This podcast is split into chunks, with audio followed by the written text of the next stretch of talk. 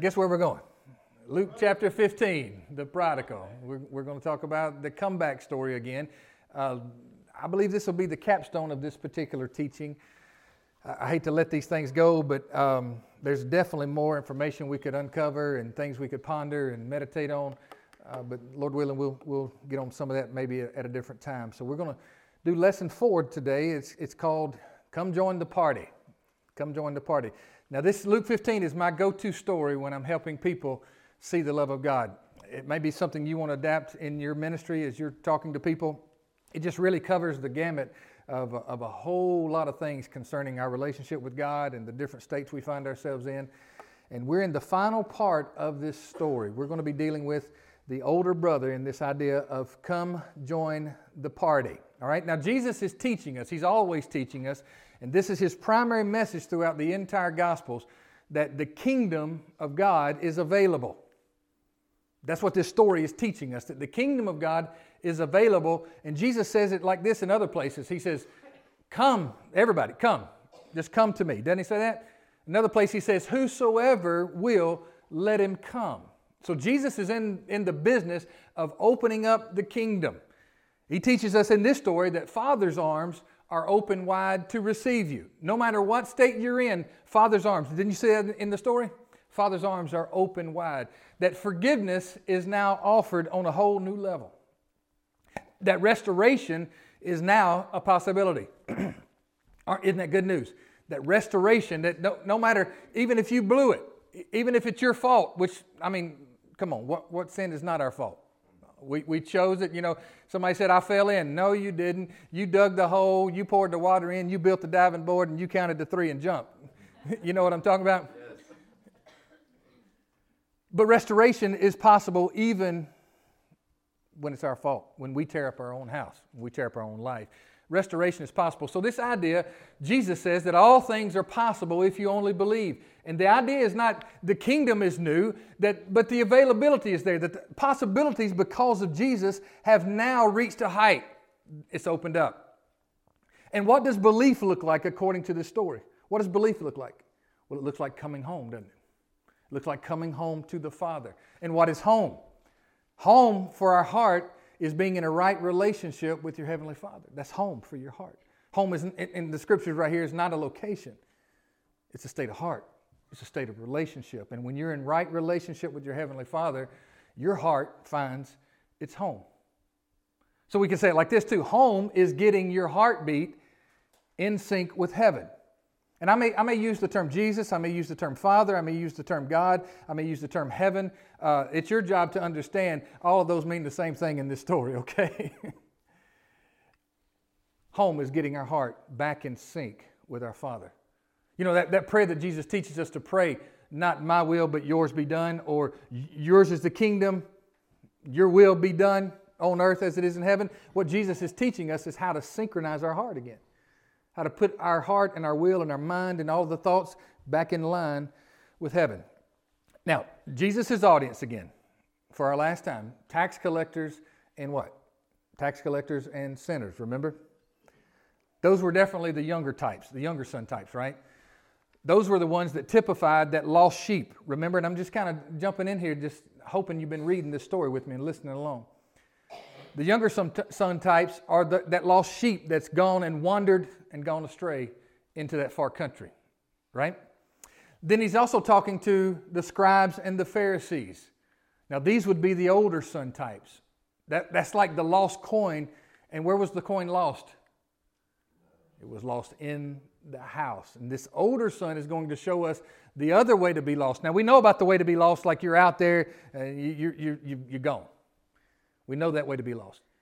Jesus teaches us another way to be lost that you can be lost right in the house. Hmm. Because there again, it's the heart. It's not the location, it's the heart.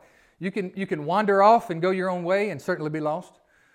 Or you can have what the Bible calls a hardness of heart or lack of love and be lost as well. Hmm. Now, that's, that's kind of a tragic thing that you can be right under the voice of truth, you can be right underneath the fellowship of the saints and be lost. Hmm. Now, make no mistake about it. I hope this doesn't happen today, but messages like what's going to be said today is why Jesus got killed. You understand that? This is extremely, extremely pointed, directed to the older brother types. Now, it's done in love from Jesus' perspective. I hope I can do the same thing. But understand the, the gravity of what's being said here and the pointedness of what's being said here it is one of the reasons why they wanted to kill Jesus. So just kind of feel that tension that's in the air. But you know what? Jesus is cool as a cucumber, isn't he? He's not scared. Oh, boy said, I ain't scared. He's not. You know why? Because his love for the people overcomes any kind of fear he would ever have. His love for those tax collectors and sinners who are away, he, he, he wants to draw them in. So he's not worried about what anybody else says. But don't make any mistake about it. His love is stretching out towards those scribes and Pharisees as well. And, and his love causes him to not even be concerned about what they think about what he says. And, and he's a master anyway. Because guess what? He, he kind of knows what they're thinking already. Isn't it scary to be with somebody? If you're married, you know about this, guys. To be with somebody who knows what you're thinking before you say what you're thinking, and tells you what you're thinking, even if you wasn't thinking it or not. Never mind. Don't ask me to say that again. All right. All right. Now, religion versus Jesus. Let's get a picture here, and I mean religion kind of in a negative way. Not not there is a pure religion, taking care of widows and orphans that James tells us, but religion kind of in a in a man made type situation. It looks for ways to keep people out, unfortunately. It, it kind of gets a country club mentality. You know, you, you, you got to be like us to be one of us, that kind of thing. You know, religion does that. It, it, doesn't matter what form it takes. It, it, can take the form of, of a Methodist religion, it can take the form of a Baptist or Pentecostal or an Islamic or any, whatever it can. Religion is just, it's all the same. It's man's way to try to get to God when God's already made a way for man to get to Him. Religion looks for ways to keep people out. That's what Jesus is after right here. These Pharisees and scribes, in their hearts, whether they realized it or not, they created a club, and it was us and them. And they drew circles.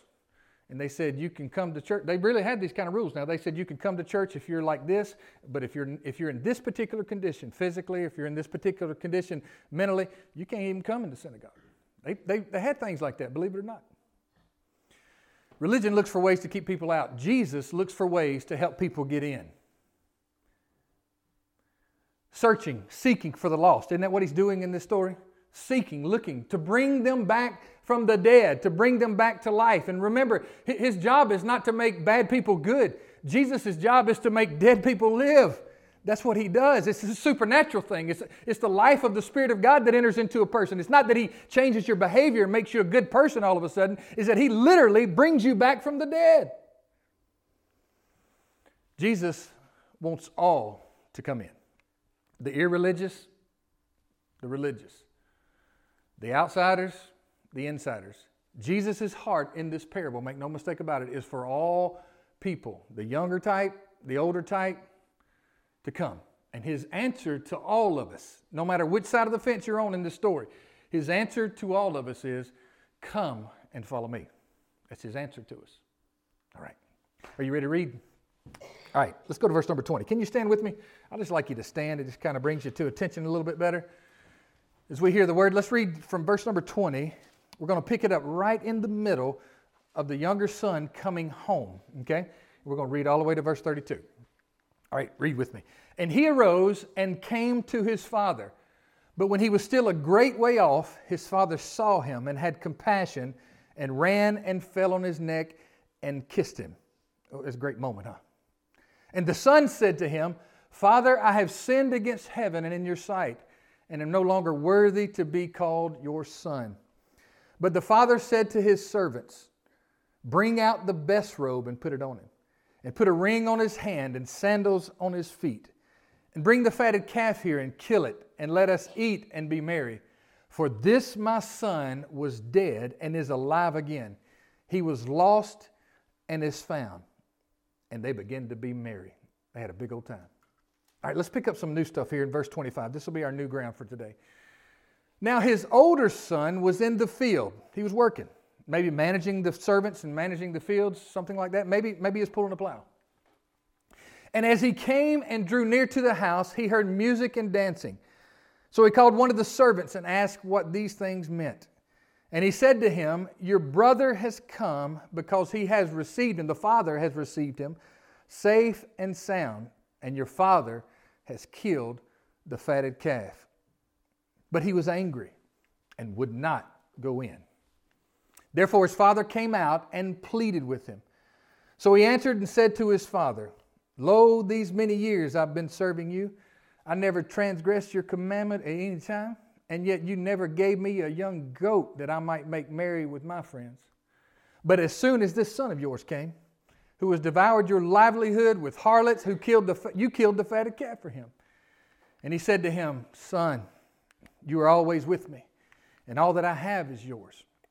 It was right that we should make merry and be glad, for your brother was dead and is alive again, and was lost and is found. Let's pray. Jesus, thank you so much for this story. It's so wonderful. It's like a mirror. We, we see all kinds of things in there that look just like us. We need you to help us, Lord. I, I pray you'd help us to grab a hold of what you intended when you taught this, when you spoke this. Help us to grab a hold of that.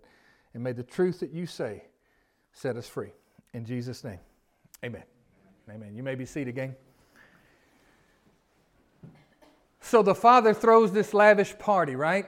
It's a beautiful picture. The, the, the, the, forgiveness, the kiss, the escort back into the village, the interruption of that cutting off ceremony. Remember that? The robe, the robe of righteousness. Now he's in right standing again. He's clothed in the Father's garments. The ring, the ring of authority. The sandals on his feet. He's not a slave. Slaves were barefooted. He's not a slave. He's got sandals on his feet now. He's a son. And he's welcomed back. And this big celebration, this party. And the father says, Here's the reason for the party. This is my son who was dead and is alive again. He was dead off in that far country. And he, he come back looking like a zombie, by the way. Y'all seen The Walking Dead? I don't know if any fans in here about that kind of stuff. Sandy is. Okay. he, he, he looked like a zombie coming back. I mean, he smelled like pigs. He had mud on him. His clothes were tattered. His mind was all over the place. He's a mess. He didn't look anything like he left with a pocket full of money. He didn't look anything like that. In fact, if the father wouldn't have known his eyes, he might not have known his son. He sees him come home. And he says he was lost and is found. And they begin to be merry. And the celebration is loud. It's, it's loud. They're singing, there's dancing. Can you hear the music? Can you hear it? It's a celebration. there's a party going on. You know the deal? He hears it. And, and he's curious because it's not normal this time of day. What, what's going on? And I, I didn't know anything about anything that's going to happen. But something's going on at the house. Something's happening. And he hears that music playing and, and the dancing. So he calls a servant nearby and he says, Hey, you came from that direction. What's, what's going on? And this servant said to him, Your brother has come home. Now, what should be his response immediately? I mean, we could interrupt the sermon and just create a new one right here. What, what, what, what should his response? Your brother has come home. I mean, who knows how long he's been gone? Six months? Six years? Ten years? I don't, I don't know how long he's been gone. He's been gone long enough to, to uh, get in a mess. I do know that. And to lose everything he's got. So he's been gone some length of time. Your brother has come home. And, and your father has received him safe and sound. He's even killed the fatted calf. I mean, it's a big party, it's a big barbecue going on. And he goes from curious to furious in a split second. Why does he get so mad so quick? Well, this, this, this word that Jesus says, he says he received him safe and sound. Now, we, we think about that is that he just came home and he's physically okay. He's not harmed. He's okay. But in, in, in the, the picture that's painted here is not that he's okay, it's that he came home and the father received him. That's an important word. He received him and made peace with him. In other words, what this boy hears that your brother came home and your daddy forgave him of everything. And he killed the fatted calf. You know what that means? That means there'll be no kezazah ceremony. There'll be no cutting off ceremony. All that's been, I, I could hear it welling up in him say, Well, I wasn't included in that decision. Aren't you glad Jesus didn't include anybody else in your salvation decision? Because there are still people that probably don't think you should be what you think you are anyway. He wasn't included in it. And so, so his, his rage is building up. I, I got another idea about his anger. You know, this younger brother of his has caused him a lot of pain and grief. Guess who's had to pull up the slack? Guess, guess, guess who put the farm in jeopardy and now we've got to work out this mess that you created? You went off to have a good time and sow your wild oats, so to speak. And now we're here left to deal with what you left us with. And daddy's been a mess. Mama hadn't been able to cook right. Nothing's been going on right. The farm has lost its rhythm. You understand what I'm talking about? Because here's, here's something we don't understand as younger brother types sometimes. Our decisions and our sinful, selfish choices hurt a lot of people when we do it. Don't they? So I kind of feel some of his anger. He's been put in alerts a little bit, been put in a stretch. We hurt people when we sin. So I kind of get some of that. His anger, it says he was angry and would not go in. I, I want to do this. I want to just compare two things in the story. I want to compare the father's compassion and the older son's anger. They're going to be put, now remember again, the father is, is none other than Jesus for sure, and it represents God. The older son would represent who again? Who would the older son represent in the story, in the audience? The scribes and the Pharisees, right? Okay. Now, one is full of compassion and one is full of anger. Let's just pull some tidbits out of the story and see so the father has compassion. Now he has compassion on the older son. He, he goes out and invites him to join the party. Don't you see him going out? This is the second time he's gone out. What, what was the first time he went out? What did he do? He went out to meet him at the end of the village, the younger son, didn't he? Now you see the father's heart again. He goes out not to go bring the wayward one home, but the one that's lost at home, the one who doesn't understand what's happening here. He goes out to him. I, I, want you to understand, Jesus is painting a picture of the compassion of God towards those who don't necessarily think like God does. And can't you see that Jesus' example of the younger and the older covers the whole gamut of humanity? Can't you see that? He invites him to join the party. The older son's anger in comparison, he refuses to go into his own house. That's pretty mad. I mean, because if I'm that mad, I'm going in to throw you out. I'm not staying out of my own house. You understand what I'm talking about? but he, he's so angry, he refuses to go even into his own house. The father's compassion is shown again. He pleads with him. Did you hear that? He, he pleads with the older son. He pleads with him. That's, that's the kind of the Isaiah thing. Come now, let us reason together. Though your sins be red like scarlet, I'll wash them white as snow. That's that pleading, right? That's the pleading. He's pleading with him. That's the way God is. Now, now not a, see, Jesus is painting this picture of God that God actually pleads for people who are in the wrong rather than standing up in heaven with a big stick waiting to pounce. You see the picture he's painting? How different would things be if we really saw God as one who pleads with us? I, I, mean, that's a mystery, really. It's a mystery that God would even bother with us, to be honest with you. And it's a miracle. But I heard somebody say the other day that it, it's, it's, it's not a miracle that God loves you. That's not a miracle. It would be a miracle if He didn't love you, because God actually is love. Hmm. He pleads. And the older son, in comparison, he chastises his father publicly. He insults him publicly. Now, in a patriarchal culture like this, that, that's, that's a big no no. I mean, uh, well, in my house, that would be a big no no, too. I mean, my daddy wouldn't put up with that kind of stuff. Anybody have daddies like that? I mean, it, it, I mean, my daddy, I don't even know what my name, I didn't know what my name was until I graduated high school. You know, boy. Anybody understand that kind of thing? Boy, I told you, you know. The father's compassion, he calls him son. He, he says, My dear son, Listen to me. And that's a term of endearment. It's almost like he's saying, My, my child, listen, listen. You know what this older son in, in anger does? He never properly addresses his father, which is a no no in that culture again. And it's public. I mean, this is a public party, and everybody's there. The whole town, all of Gilbertown came to this deal. You know what I'm talking about? The father's compassion, again, is shown. He says, Your brother, your brother has come.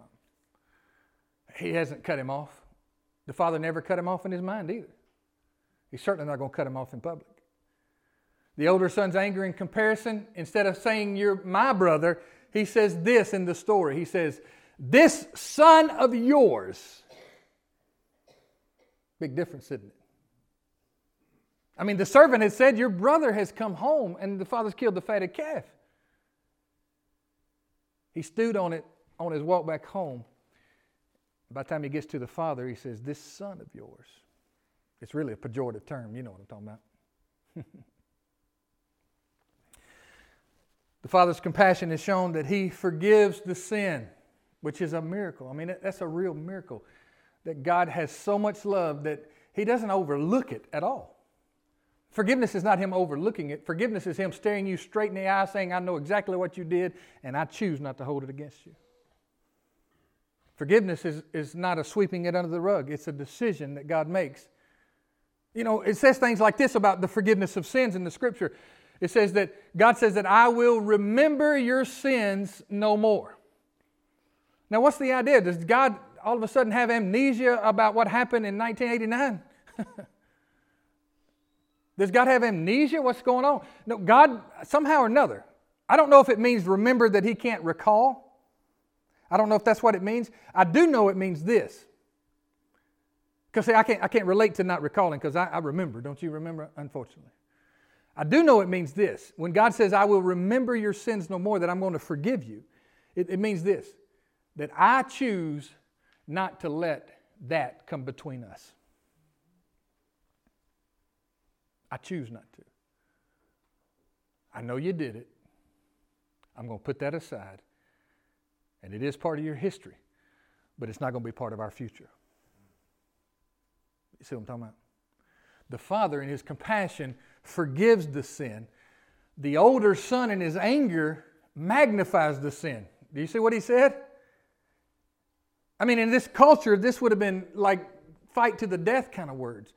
He says, This son of yours has gone off and wasted all of your livelihood wasted our whole inheritance that you gave him. He wasted all that on, on crazy living with, with harlots and all those kind of things. Now, we don't know what he did in, in the far country. This boy, I mean, there was no social media back in that day, so he probably don't know either. And the Jerusalem Post was a little slow getting out in the morning, you know. So he doesn't know what he did, but in his mind, and it's, it's very possible that the boy did sin like that. It's very possible because when you're in the far country and you're in the wrong place, you'll do the wrong stuff. It's possible that he did, but what, what Jesus is, is capturing here is that the older brother's anger causes him to magnify the sin. And he does it publicly. Here's leads into this even more. The father, his compassion covers the shame. The older son wants to uncover the shame. Can't you see him? I mean, if he can get to that younger brother, he's, he's going to be like, You think you're something, don't you? I've been knowing you all your life. You do think you're something else. You think you can get away with it. You think daddy just rubbed this all under the carpet, don't you? I know what you did. Now, we've been running a long time. I know what's in your heart. Not now. it's just an illustration. Okay. I, I, I, know you. he, he wants to. Exp- you see, see, love covers a multitude of sin. Isn't that what the scripture says? God is that kind of love that He wants to cover the sin so that the real you can come forth. But, but here, this, this anger and this hostility, it wants to uncover it and it wants to say, I'm going to tell the world who you really are. But in his anger, he doesn't know who he really is, much less his older brother. You got it? Let me get me a drink of water here. Is that okay? Thank you, Miss Pat. I done got hot. Y'all hot? Whew. You're not. Oh, it ain't been hot in this church in a while, has it? the AC is working. He covers the shame. The older brother wants to uncover the shame. The father gives restoration. The older son wants to cut him off. I think it's pretty obvious. Now, Jesus' message to the scribes and the Pharisees and all of this is that your heart is out of sync with heaven. That's what he's saying. Your, your heart, Jesus is pleading with them to repent. That's a big Bible word again. It means to change the way you think, change the way you think about what you're thinking, change the way you see people, especially in this context, change the way you see lost people and they're coming home. Jesus is calling us to a different kind of love, to his kind of love. That's the message. Love is the message. Now, here's, here's a couple other things before we go. A couple of the wrong mentalities they've got. A son daughter mentality versus a slave servant way of thinking. Okay? Do you realize the scripture tells us that we are sons and daughters of the Most High? That you are a son and a daughter, that you're not a slave and a servant. Now, I, have I've had to come to terms with this, and several times in my praying and things like that, I've had to come to terms with the idea that I pray, Lord, your servant hears. And that's in the Bible. That, that's, that, that's not a bad thing. But lately, the last few years, the Lord has been correcting that as I pray. And He says to me personally, just to change my, my way of thinking, You're not a servant, you're my son. And again, I said it last week. See, servants cannot ever be sons, but sons will always serve. But see, a son is, and a daughter is a different mentality. The younger son comes into this idea. See, neither, neither son knows how to be a good son. Neither one of them. The younger son, when he comes back, remember his speech that he said to himself? Make me like one of your what? Remember that? One of your hired servants. Let me work it off. Now the older speaks out and he says this he saw himself as a servant. Remember, he said that? He said, Lo, these many years I've served you and I've labored for you and I've worked my tail off and I've done every single thing that you wanted me to do. He not only sees himself as a servant, he sees himself as an unappreciated servant. Here's what I hear in this story when you don't know how to be a good son or daughter, you cannot be a good brother or sister. See, it starts with our connection with our Father and our understanding of, of His love for us. And as I understand how He, John said it like this He so loved me, so now I can love you. Isn't that, isn't that what it says? By this we know love. Not that we first loved God, but that He first loved us. And if God so loved us, we also ought to love our brothers and sisters. That's what First John says. So, in order for you to be a good brother or a good sister, you got to learn to be a good son and a good daughter. Love is the key. So, how can you be a good son or daughter? Now, for the younger types, you come back into relationship with your father, don't you? You come back. You wear, you, you walk in forgiveness, you wear your robe, you wear your ring, you wear your sandals and you enjoy the party. Enjoy the celebration of life and embrace your true identity. This is not his new identity, this is his true identity. There's a difference. See, the world's all looking for new identities, looking through it in all kinds of places. And we're coming up with all kinds of new terminology to try to identify people and their orientations and all that kind of stuff. And they're looking to find their new self. God wants to show you your true self. He's got an identity for you that you never even considered. How does the older son become a good son or daughter? A good son. He realizes this. The father said this. He said this to him Son, you're always with me. Everything that I have is yours. So, how does the older type become a good son? He embraces the blessings and the provision of his Father every single day. This is not wait till later. This is not wait till heaven. This is embracing blessing and provision every single day. And you not only embrace the blessing and provision of your Father and even His presence, you learn to embrace your brother, especially the ones who come home. Hmm. Another thought. Y'all good? You okay? Think about his self righteousness. I want, I want you to look at this verse 29. Can you pull that up on the screen there, verse 29? I'm going to read this, and I want you to count I, me, and my that comes out of his mouth. Okay? And self righteousness is when you basically put yourself at the center of your world, and it's all about you, or it's all about your effort, or it's all about you. And, and, and a lot of us control freaks have problems with self righteousness because we got to be in charge. Okay? Now listen to, to how many times he says, I, me, or mine. Okay? Count them with me, will you? So he answered and said to his father, This is the older, Lo, these many years I have been serving you. I never transgressed your commandment at any time. And yet you never gave me a young goat that I might make merry with my friends. Who's at the center of his world?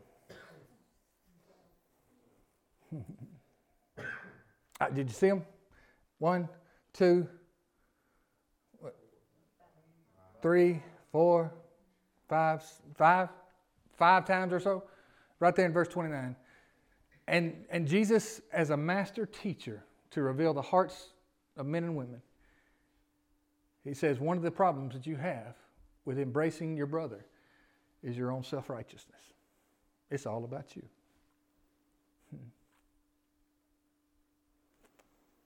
The point. And it's very pointed, actually, if you were listening that day. The Father says this It's just right. It's right that we should make merry and be glad. For your brother was dead and is alive again. It's just the right thing to do. It's, it's, it's not whether you like it or not. It's just what's right. A human being has been restored, a life has been snatched out of the grave, a lost person has been now found. Somebody who was way out there has now come home. It's just the right thing to do to have a party. Now, this is our heart. This is to be our heart, and this is to be our mission. Lost people need to be found, dead people need to be made alive again. And we need to be glad about it. what do you do if it's somebody you know and you know what they did, or maybe they even did it to you? It's going to be a challenge, isn't it? the point is clear. This is the right thing to do, son. This is the right thing to do. Now, what happens in the story? Well, Jesus, as a master teacher, leaves it as a cliffhanger, doesn't he? Does he come in? Does he repent and ask the Father for forgiveness? Or does he take his toys and go somewhere else? We, we don't know. Why? Why did Jesus leave it like that? To help us, didn't he? To help us examine our hearts to see where we need to change our minds. And to say, hey, are you going to join the party? All of heaven celebrate. Are you going to be part of it? Join the party. Now, this story is like a mirror, isn't it? Did, did you see yourself in, in several parts of it? Shake your head like this. No. Say, well, it's time to go. Whatever. the story's like a mirror. And you know what? For me personally, I don't know about you, but I, I've been both. I've been the younger, just gone wayward and self-willed. Anybody like that besides me? I mean, confession booth is not open right now, but anybody like that? Yeah, we can relate to this younger guy. And boy, the story of the kingdom being open to us now and forgiveness and a new robe and a new ring, oh my goodness, that, that is heaven on earth right there. I, that is music to my ears. It almost seems too good to be true, really, depending on how far you went into the far country. But I've also been the older, judgmental, self righteous, anger that I would always call selfish or, or righteous, excuse me, excuse me righteous indignation. Isn't that funny how we term our anger? Everybody else is just mad. Well, my anger, I got self, I got righteous indignation. Isn't that the way we do it? we justify our anger. Now, the son's anger is never justified. He has been wronged greatly by this younger brother. But the father never justifies his anger because here's the father I'm the one that he did wrong. Not you. You put yourself in the center of this circle. I'm the one that lost. I'm the one that was disrespected. I'm the one that was left high and dry. I'm the one that was left for dead, really. He, the boy broke relationship with me. He broke my heart. And the father would look at that son, he would look at us and say, If I can forgive them, what in the world are you doing? You see? And if God, in all of His majesty and might and power and holiness and righteousness, can look at somebody as raggedy as somebody you know and say, I forgive them. Just take me as an example. I forgive them. How in the world could you not? That's what the Father would say. My mind goes to 10 different stories Jesus told, but I'll, I'll, I'll, spare you. But you, your mind's probably there too. Jesus said a lot about forgiveness, didn't he?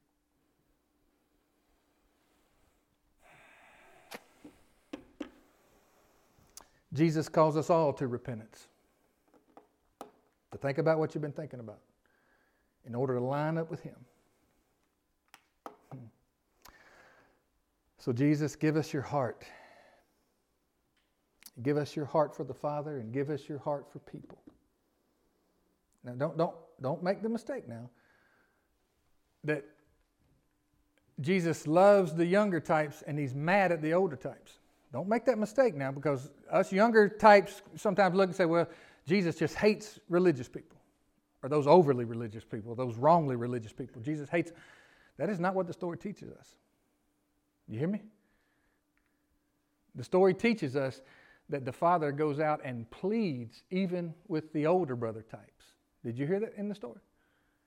Listen to me now, because there are people out there that do get on your nerves. I know them. I got some of the same nerves. but while they're getting on our nerves, the Father's pleading, pleading with them. See, it's a heart change for all in the mix, isn't it? It's a heart change. Jesus loves the younger types. He'll do whatever he can to go out and find them like that lost sheep.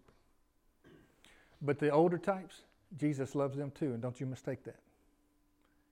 He sweeps the house clean. He goes to hey, Jesus goes to church every Sunday, hoping that they'll hear, hoping that they'll listen, hoping that they'll open up their heart, hoping that they'll change their mind, hoping they'll come in to the party. You see what I'm talking about? Hmm. Now, here's a big revelation in the story. And you kind of got to read between the lines. See, the older brother, whose, whose fatted calf was that? That was his, wasn't it? Whose robe was that? See, the father divided to them their inheritance. The older brother got his two thirds, the younger got his one third, right? Whose ring was that? That, that come out of my treasure chest. See, in the story, the older brother should have been happy to pay the tab for his younger brother. Instead, he's not, he's angry. Jesus presents himself as our true older brother. And he says, For all you tax collectors and sinners and you wayward people, come on in. I, I got the party set, the table's ready. You can come eat. Let's sit down and have fellowship together. I'm paying the tab. That's what Jesus did. That's what that cross is all about, isn't it? That's about Him paying the tab for all the youngers to come back home. And Jesus puts Himself throughout all the context of the, the Gospels as our true older brother who takes over the business of the Father to see that all the family comes in. That's what Jesus is all about. Amen. I mean, I just submit this to you. I, hope it helps. I hope it helps. But I, I leave you with this. Kool & the Gang would tell us there's a party going on. and I, I, was refraining from myself. You know, I'm from Memphis, so my, my legs won't stay still, Robin. that old Elvis stuff gets in my blood. I, I, am from Memphis. I can't help it, you know. I, I wanted to dance. There was dancing going on at this party. There's a party going on. Heaven is happy. when people come home. Amen. And when self righteous people throw themselves on the righteousness of God, heaven gets happy over that too. So don't miss the party. Amen. Don't be the sour grape. Don't be the one that, you know, you know, you know what I'm talking about. You get the point, right? Let's pray. Jesus, thank you. Lord, you are such the master. You are the master teacher. You not only reveal the Father to us, but you have a way of revealing our own hearts to us. Your words stir us, your words convict us, your words compel us. Help us, Lord. We, we all know, everybody in this room knows we're not all the way there. And Lord, I pray that somehow in your mercy, in your compassion, you, you would envelop our hearts in such a way that we would experience, not just read it in this story, but we would experience the love of our Heavenly Father. There would be a love so strong that it would dissolve chains. It'd be a love so strong that it would just snuff out fear. It'd be a love so strong that it would forgive sin.